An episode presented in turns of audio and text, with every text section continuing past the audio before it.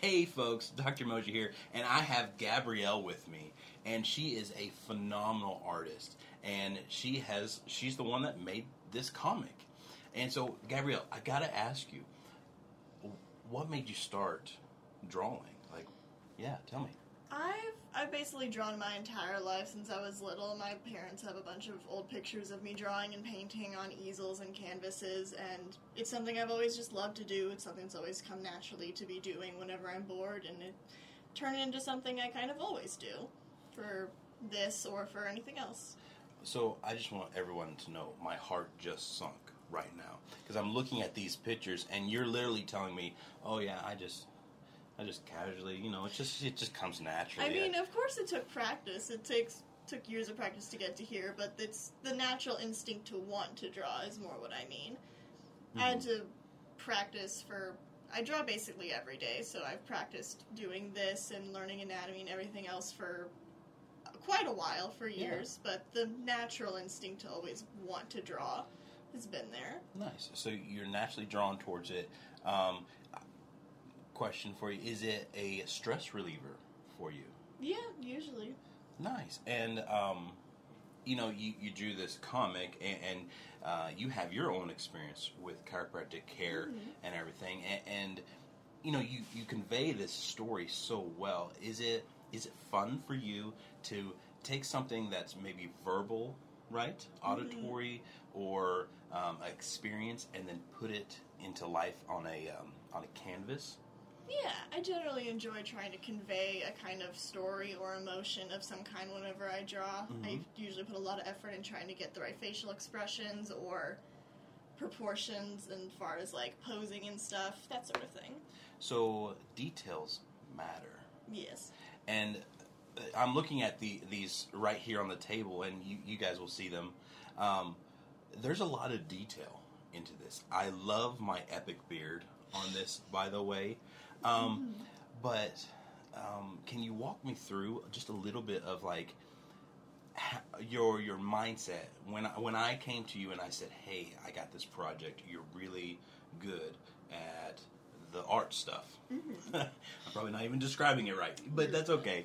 Um, you're really good, and you, you are very talented. And so, how was your thought process in developing this storyline? Uh, so I basically just came up with kind of a simple storyline.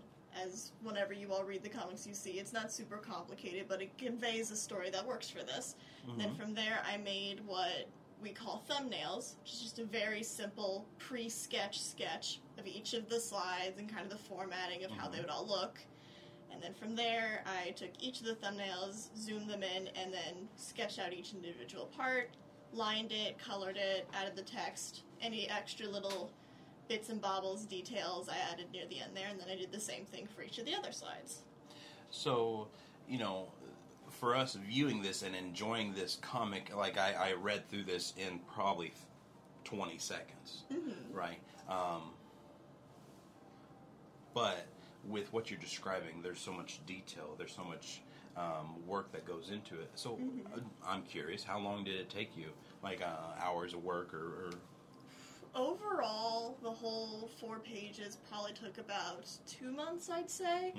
Uh, the process of sketching to line and lining were the longest part, so those could take me a good couple hours to get done. That was usually how that worked. But over the course of a couple months is however I got it done. So that's that is a lot of work, you know, uh, and and it shows. Obviously, Th- there is tons of details. Um, I just want everybody to know you're in high school, you know, which is I'm fascinated at your skill level. And now we've known each other for a little while, Yeah. right? Uh, a year, two years. I, Something like that, I think so. I'm an old man, so I forget things. Okay, um, but I do remember when you first came in, it was headaches and migraines every day. yeah. Um, tell us about that. We we want to Uh, know.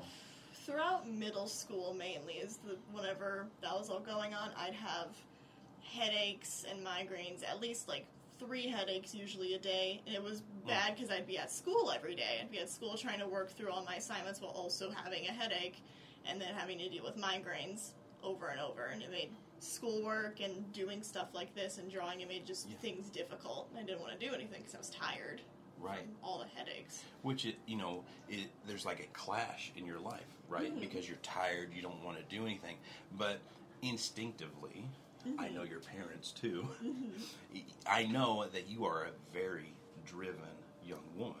You want to get things done. You want to take on the world. You want to, um, you know, be very talented in your art, Yeah, right? Uh, but with these migraines, headaches, it's Fighting. difficult. So we started under care. We started working on you. Um, your X-rays were awful.